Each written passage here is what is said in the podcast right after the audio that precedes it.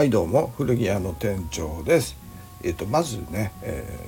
ー、台風15号の被害に遭った皆さんに、えー、心よりお見舞いを申し上げます。もうねちょうど1週間前なんですけれどもねあんだけね、えー、空から大量の水が、えー、降りましてで川が氾濫してね、えー、で洪水になって、えー、堤防の上からね、えー、水が溢れて川の水が溢れてね、えー、家がびしょびしょになって家財道具とかね、え、家具とか、え、電気電化製品とかね家電とかびしょびしょになってねでで一夜明けたらね、え、泥だらけになっちゃってね、え、で泥だらけの家をねこう水で流したい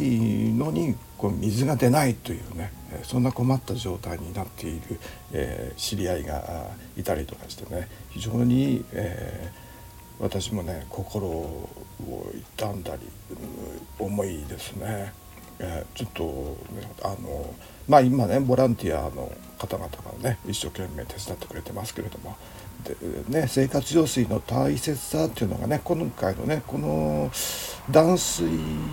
被害でね、えー、だいぶね、えー、なんだろう水の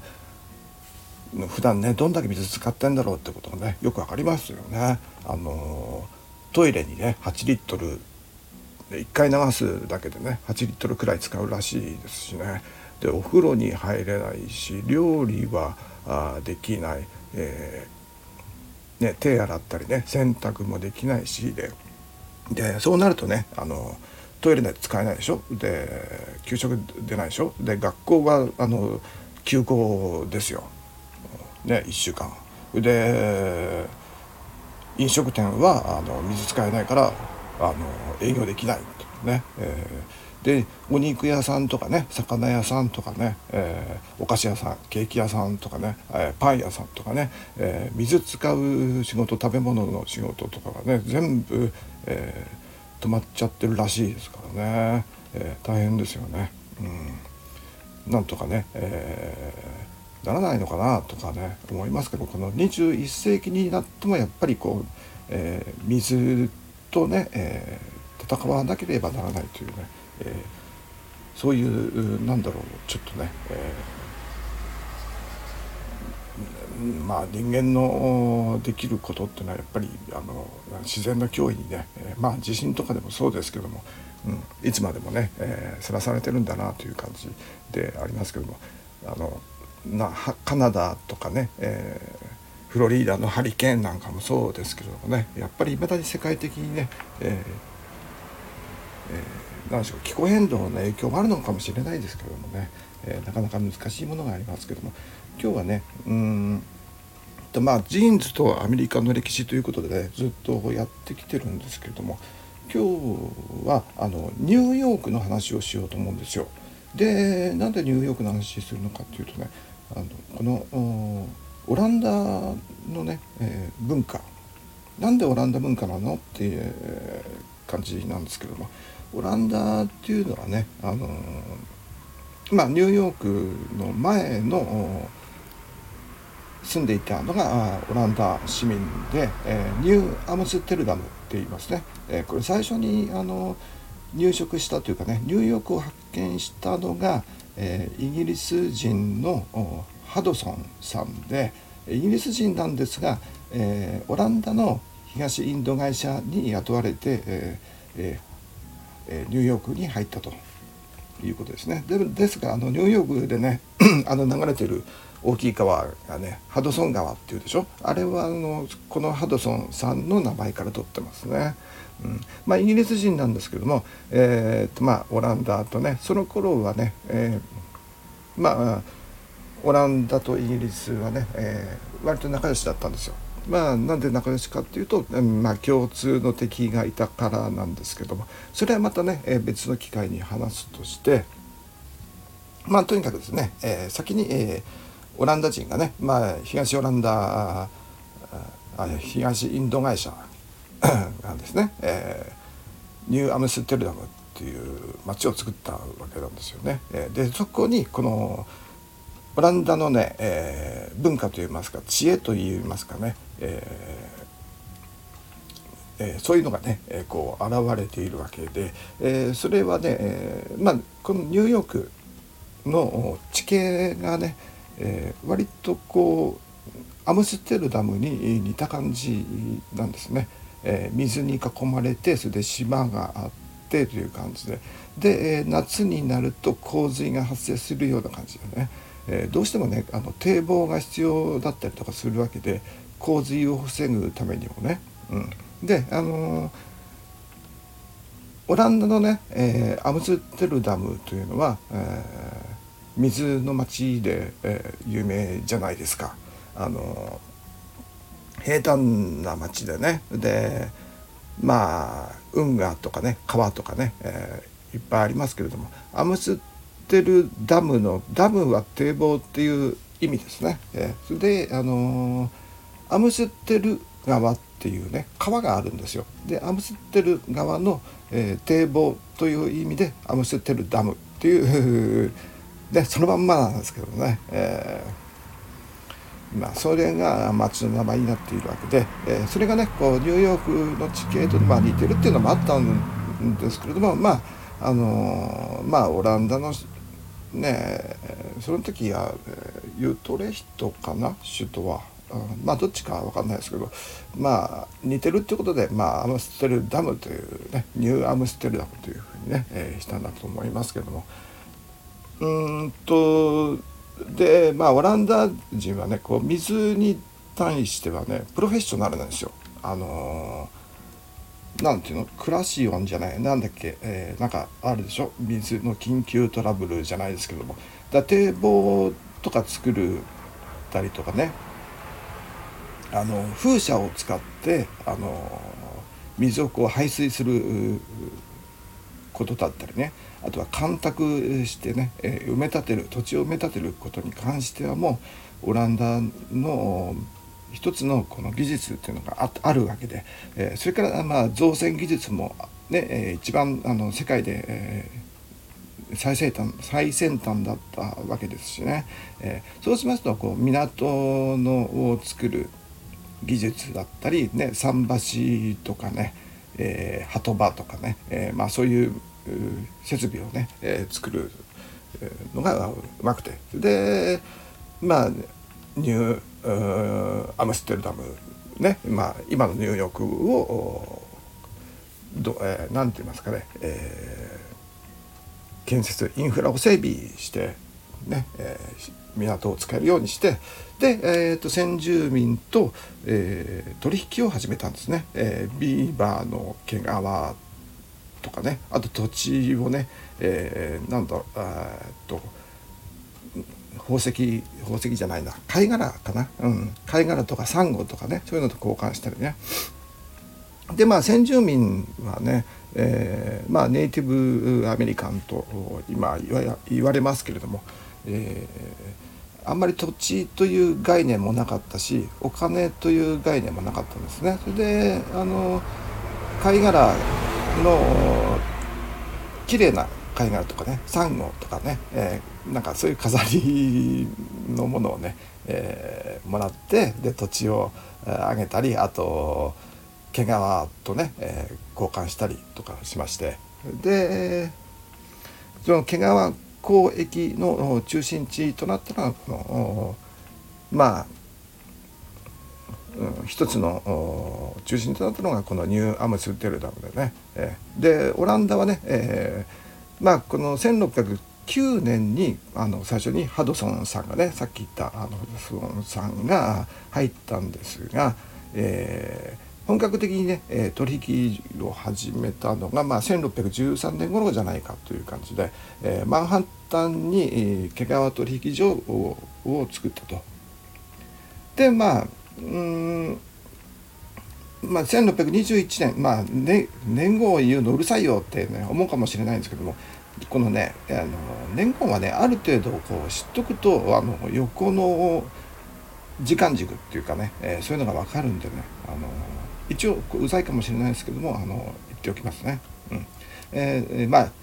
オランダはね西インド会社っていうのを作るんですよ。でこの西インド会社っていうのはまあ、西インド諸島っていうのがあるようにね、えー、コロンブスがこうインドだと思っていたっていうその名前だけがね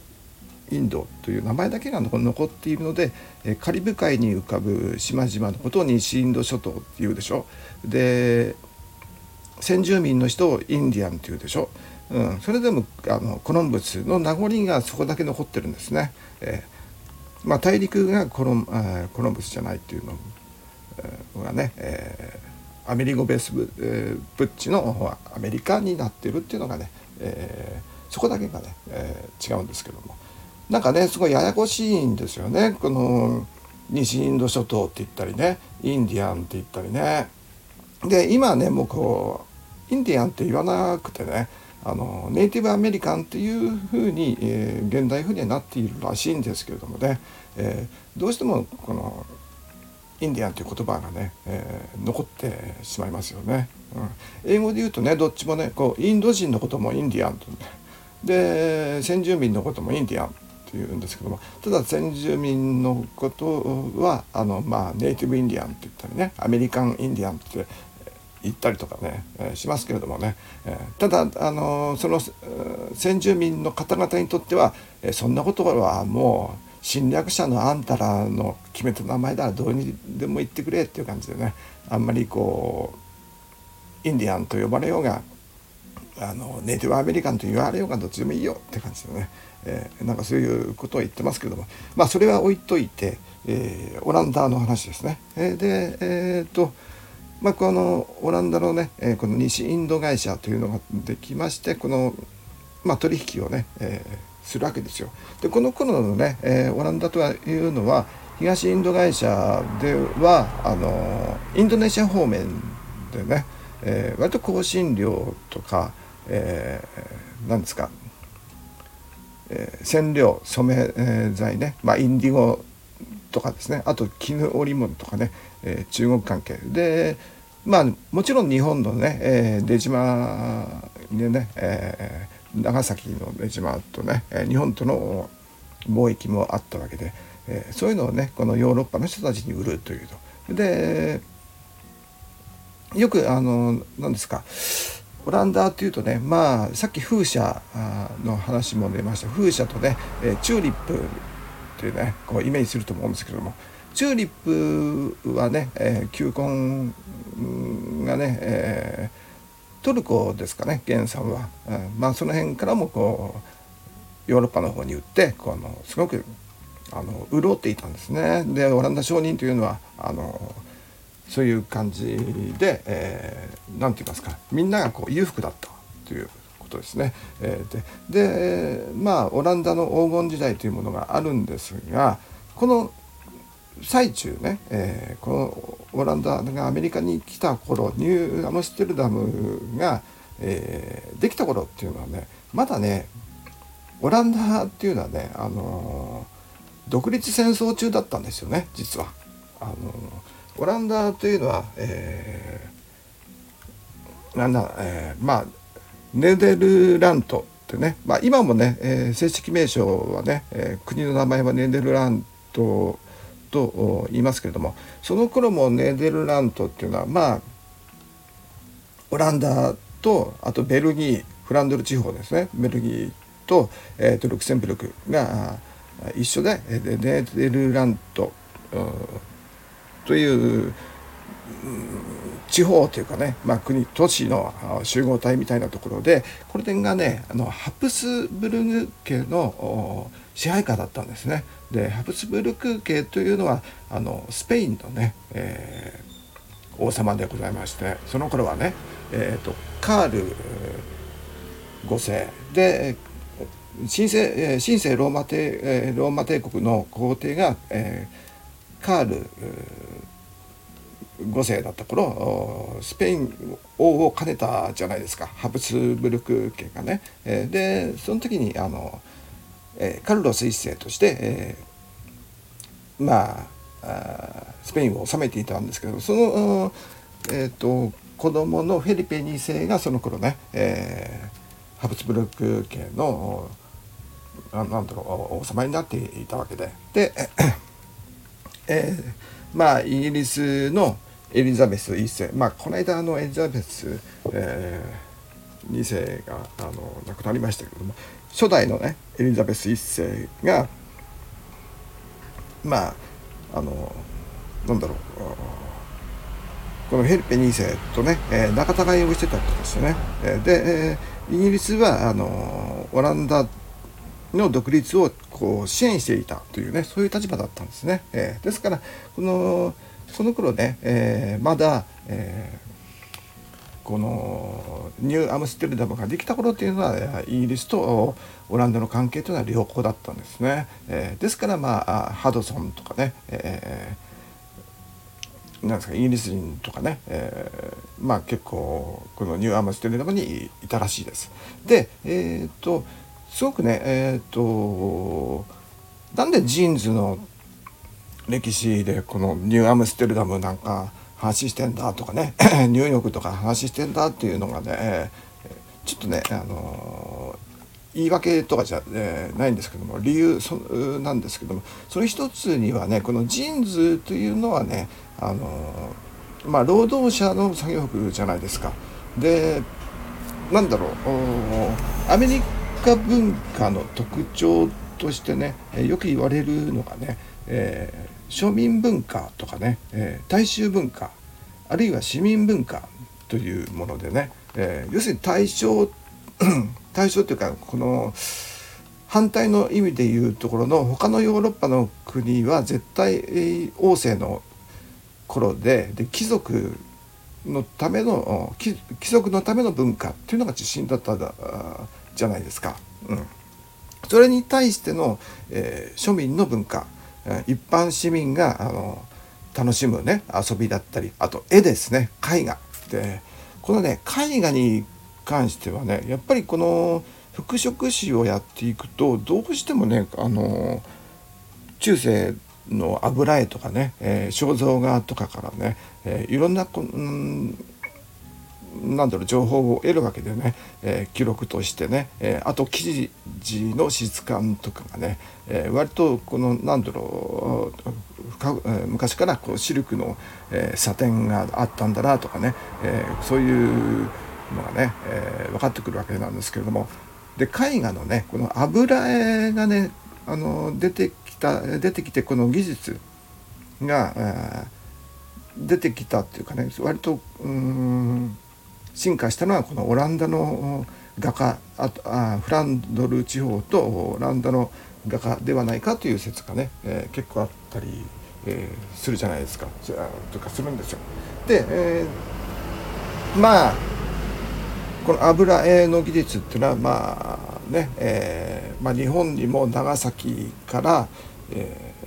ー、入ってきたわけで、えー、平賀源内かな？あ平賀源内が伝えたと言われていますけれども、うん。まあ、そういう油絵っていうのがねあのその前までの、えー、壁画フレスコ画とかね、えーと、あとなんだっけテンペラ画とかね、えー、そういうのと違って、えー、割とこう市民でもこの、えー、使える材料ね、えー、で、え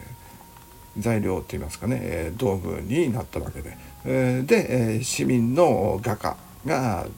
割と出てきた。うんでえー、っと絵のね、えー、モチーフとしても庶民向けの、えー、風景画だったりね、えー、あの生物画だったりね、えー、な果物の絵とかねあの花の絵とかね、えー、そういうものが出てきたのがこの多くなったふ、えー、のがこのこの時代のオランダの文化なんですよ。でオランダの文化というものがこのその庶民向けの文化であって、えー、それがやっぱりこのニューヨークという街のこのニューヨークという街あるいはこのアメリカ文化の何ていうの基礎みたいなものがあるんじゃないかという意味で、えー、ジーンズを今私はあの結びつけてるわけですねジーンズとこのオランダ文化オランダの庶民文化ですね。でなんでオランダはねそういう庶民の文化が発展したのかと言いますと、まあ、商人が多かったということと貴族がほぼいないってあの、まあ、さっき言いましたようにハプツブルク家にね、支配されていましてで一応ね共和国形式で、えー、オランダ特に北部7州ね、えーまあ、ネーデルラントのうちの北部7州は、えー市議会ね、え州7州ですから州議会ですね、で、議会があってその、え提督に一応、え貴族というかね、え治める王様ではないんですけれども治める提督というのがいるいたことはいたんですけどもね、えそれほど議会ほど力を持たないということでねでオランダは共和国としての独立を目指した、えハプスハプスブルク系からの独立ですね。えを目指し目指していました。それがね、えーえー、16世紀ですね、えー、1581年に独立宣言をしています。この独立宣言があるっていうことがね、えー、なんかちょっとアメリカっぽい感じするでしょ、うん、でえー、っとそれとですね、えー、すごい特徴このオランダのね、えー、特徴ねまあ、商人が多い町ということと、うん、なんと漁業はね盛んだったんですよ。ニシン漁業とかね。あと貿易で栄えたね。港町として栄えた。で商人の町ということ、えー、それから牧畜業なんですよね。で穀物類がねほぼ手に入らない。だからパンを焼くにしても小麦とかね、えー、ライ麦とかがね。大麦とかね、えー、そういうのがねあんまりこう手に入らなくて、えー、あまり肥沃な土地ではなくてね、えー、ですからまあ穀物はポーランドとかね、え、ドイツとかから輸入してその代わり、え、牧畜業でね、え、乳製品とかあるいは毛織物ですね毛織物産業ですね、え、そういうもので、ええー、食料は手に入れてたと。これで、え、割と裕福貿易でね、えーすごく裕福になっていたという、えー、そういう国なんですよね。うん、ですから、うん、すごくね、あのー、商人の国といいますかね、えー、資本主義の基本的なんだろう資本主義だけどすごいすごい大金持ちっていう人はねそんなにいなかったと思うんですけどね、えー、割とそこそこのお金持ち小金持ちみたいな感じかな。うんそういう人たちが作った国なんですよ。で、まあ、完全にね、えー、ちゃんとね、えー、国際社会に認められる独立があったのは、えー、ウエストファリア条約というのが、ね、30年戦争の後にありましてその時にね、えオランダとスイスがね、え独立したんですけどもね。うん、でまあ、その時にハプスブルク家と神聖ローマ帝国っていうのはちょっとね、えー、落ち目になっていくわけですけどもそれがえー、っとえー、と1648年だったかな、うん、なんですね。でで1648年を境に今度はねオランダがね一気にこのまたの独立してね、えー、伸びるわけですよ。伸びるわけっていうかの海上をねこの海の貿易をねえー、さらにこう伸ばすわけですね。でそうするとね今度はねあのイギリスと対立するわけなんですよね。うん、でだからそれまではこうイギリスは、えー、オランダの独立を支援していた、ね、対ハプスブルク家共通の敵がいたわけでありますしこのエリザベス女王の時に、えー、1588年にね、えースペインの無敵艦隊をね、え、破ったというね、えイギリス、海軍がね、え、強くなってましてでイギリスにとっては今度はねあの独立を支援していたんだけどあのオランダが邪魔になってくるんですね。え、でその独立した後からね、え、イギリスとオランダの対立が始まるわけなんですけれども、え、ただあのーアメリカでのね、えー、立場イギリス人の立場というのはあの割とねこのニューアムステルダムに関してはあのまあニューネーデルラントってね、まあ、他のにもあったんですけれども、えー、まあオランダのね、えー、町オランダ人の町というかねそういう、えー、毛皮の交易所というのがあったんで取引所ね、えー、あったんですけども、うん。まあ、ニューアムステルダムは特にあのいろんな人がいろんな人種が集まってきた。イギリス人ドイツ人、えー、スカンジナビアとかね、えー、マーテンマークとかあのスウェーデンね、えー、ノルウェーね、あとねユダヤ人も入ってきてましてで、えー、なぜねそういうことができたのかというとこの宗教的な対立がね、えー、なかったんですね。このニューアムステルダムっていうのは。うん、つまりあの宗教的にすごく寛容なものがありまして信仰の自由というのがあって、えー、で、えー、まあもともとオランダはね、えー、宗教改革の後あのプロテスタント側だったんですね。えー、まあカルバン派が多かったと言いますけれどもまあ、えー、カルバン派というかまあプロテスタント側ということはあのエリザベス女王の時っていうのはまあね、えー、新教なんでプロテスタン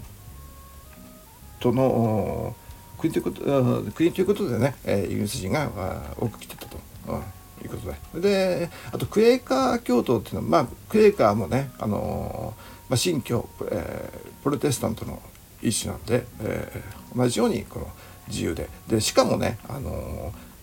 カトリックの人も人もカトリックっていうのはあのハプスブルク系がそうなんし、えー、そうなんですけどもね、えー、神聖ローマ帝国とか、えー、まあスペインもそうだし、えー、まあイタリア方面もそうですよね、えー、なんですけどもその人たちも OK ですごくね寛容だったっていうこれがねなんかねアメリカ文化の、えー、なんなんていうの？市民権うん、自由と平等というものにこうつながってくるんじゃないかなと思うんですよね。うん、これはだからあのこのジョン・ロックとかのねあの市民権とか自由と平等というね人権に関してのそういうものにもこうつながってくるんじゃないかなという感じがします。でこれもこのニューアムステルダムの精神というものがこの、えー、まあ、ジーンズに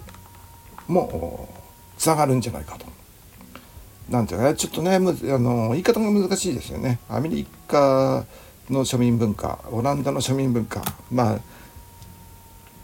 労働着だったジーンズうんまあなんとなくね、えー、分かってもいいもらえたらいいんですけど、まあ、まあ、ジャズとかロックとかね、えー、音楽もそうですし、えー、ハンバーガーとかね、えー、マクドナルド、えー、ケンタッキーフラドチキンもそうです。あの庶民の食べ物とかね、えー、そういうのも全部ね、えー、アメリカっぽいコカ・コーラもそうですけどトマトケチャップもそうですけど誰にでもあの美味しいとかね、えー、誰にでも食べられるものとかね、えー、そういうのがえー、ここで培ったんじゃないかというのが今日のお話ですけれども。でちなみにですねこのオランダのね地名がねやっぱり今でもね残っているわけでね。例えばあのうんブルックリンとかね、えー、これあのオランダの町のね、えー、ブローケレンっていうのね、えー、町があるんですけどそこですよね。であとは 有名なのはねハーレムっていうね、えー、なんですけどもハーレムっていうのはオランダの大都市のハルレムに、えー、ちなむんですね。えー、でまあニューアムステルダムもそ、えー、は、まあ、ニューヨークになっちゃったんですけども、まあ、ヨークっていうのはね、えー、イギリスの都市の名前なんで、ね、まあこれはあの1664年にねあのイギリスに、えー、自治権あ統治権がね、えー、行ったわけでね、えー、まあ、それでその時にあのニューアムステルダムからニューヨークになったということで、まあ、これね特にねこの町で戦争とかねいさかいがあったようなわけではなくてねえー、っとなんかまあいいやそれね次また話しますねそれはね。えー、とりあえずあの、ブロンクスとかねコニーアイランドとかねコニーラインドはウサギの島っていう意味ですか、うん、その辺とかね、えー、ほとんどあのオランダ語が残っていると。うん。まあそれはそうだなと思うんですよ。1626年から1664年までの一応ね統治権というのはこの、えー、50年間ほどはあの50年以上ですよね、えー、オランダ人の国、えー、オランダの国だったわけですから、うん、どうしてもねこの習慣が残ってたりとかしてね、うん、あの割り勘することをねオンダッチとかね、えー、ゴーダッチとか言うでしょ、えー、そういうのが残ったりとかしてますしこの割り勘っていうのがもう庶民的ですけどね、うん、だからこう貴族のいない人たちっていうね、えー、そういうのがあったりとかして、え、でまあその辺がねこのアメリカ文化を作ってきたんじゃないかというふうに思います。え、もう一つねちょっとねあの言っておくとね、えー、ニューヨークニューヨーク市っていうね、え、ニューヨークの歴史を書いた本がありましたね。で、まあ、これはね、えーと、ニューヨークのまだ、えー、ニューアムステルダムだった頃の、えー、オランダ人のね、えー、生活文化とかを書いた本が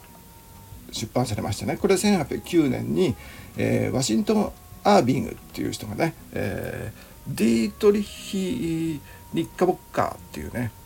あのオランダ人っぽいあのペンネームで、えー、出版したんですよ「ニューヨーク紙」って。でまあ今聞いてねあのあって思った人いると思うんですけども日課ボッカーね、えー、これ日課ボッカーってね日課ボッカーってあのー、まあ半ズボンね、えー、膝丈くらいのね、えー、半ズボンで今も、えー、大工さんとかね、えー、履いてたりとかするでしょ？ちょっとハーレムパンツっぽいですよね日本でいう。あの大工さんとかあの直旅履いてね、えー、そういうあの半ズボンねこの日課ボッカーの語源になってるわけでその半ズボンねこれが、えー、このね、えーえー、ですかニューヨーク市に出てくるオランダ人がこの半ズボンを履いてたということでその日課ボッカーっていうね、えー、そのパンツの名前ねアイテム名がついています。えー、でこのワシントン・アービングはねあの同じようにねあのスケッチっていうね、えー、短編小説集でね、えー、リップバウンオランダのね農民から聞いた話としてねオランダ人あオランダ人のアメリカニューヨーク近郊のアメリカ人あオランダ人の、えー、農夫から聞いた話としてねあのリップ・バンウィンクルの話とかね。でリップ・バンウィンクルはあの日本語で、えー西洋浦島っていうやつでね、えー、まあちょっとオランダ人と酒飲んでて、えー、と時を忘れておじいちゃんになっちゃったっていうねそういう話なんですけども、えーと、あのうんとリップ・バン・ウィンクルの花嫁ってあのね、えー、ありますけどもあの映画はね、えー、まあこれから撮ったんだとは思いますけどもね、うん、あとね「スリーピーホロー」ってね、えー、これもね、え映画になってますけれどもね、えドイツの首のない騎士がね馬に乗ってね、え首を取りに来るっていうね、えちょっと怖い話なんです。これはあのティムジム、ティム・バートンと、えジョニー・デップのね、えコンビで、えこれも映画になっててね、えこれもね、あのオランダの村の話でこれねあの風車が出てきたりとかしてね風車の中ってこうなってんだなって感じでね、えー、思ったりもしましたけども、えー、まあそんな感じでね今日はねちょっとね、えー、またグダグダとねえっとメモったものの3倍くらいね、えー、なんだかんだ喋っちゃいましたけども、うん、あんまりね、えー、役には立たないですからね、えー、面白いかどうか分かりません。まあここまで聞いてくれた方がね、え、そのにいるとは思わないんで、えまあそれだけ気楽にこちらもね、え好きなことを喋っています。えはいどうもすいません、え最後まで聞いてくれた方ありがとうございます。次回はねえっ、とねまだねイギリスとオランダの話をしたいんですけどもねえー、英蘭戦争というね、えー、話をしたいんですけどもその前にねオランダのね、えー、この絵画絵の話をしようかなと思います。あのレンブラントとかね、えー、フェルメールだからこの今回の話の続きみたいな感じに、なっちゃうかもしれないんですがそれねオランダの歴史と,、えーと、イギリスの歴史を踏まえて英蘭戦争を踏まえて、えー、話そうかなと思います。はいそれでは、えー、本当に、えー、最後まで聞いてくれてありがとうございます。では失礼します。さよなら。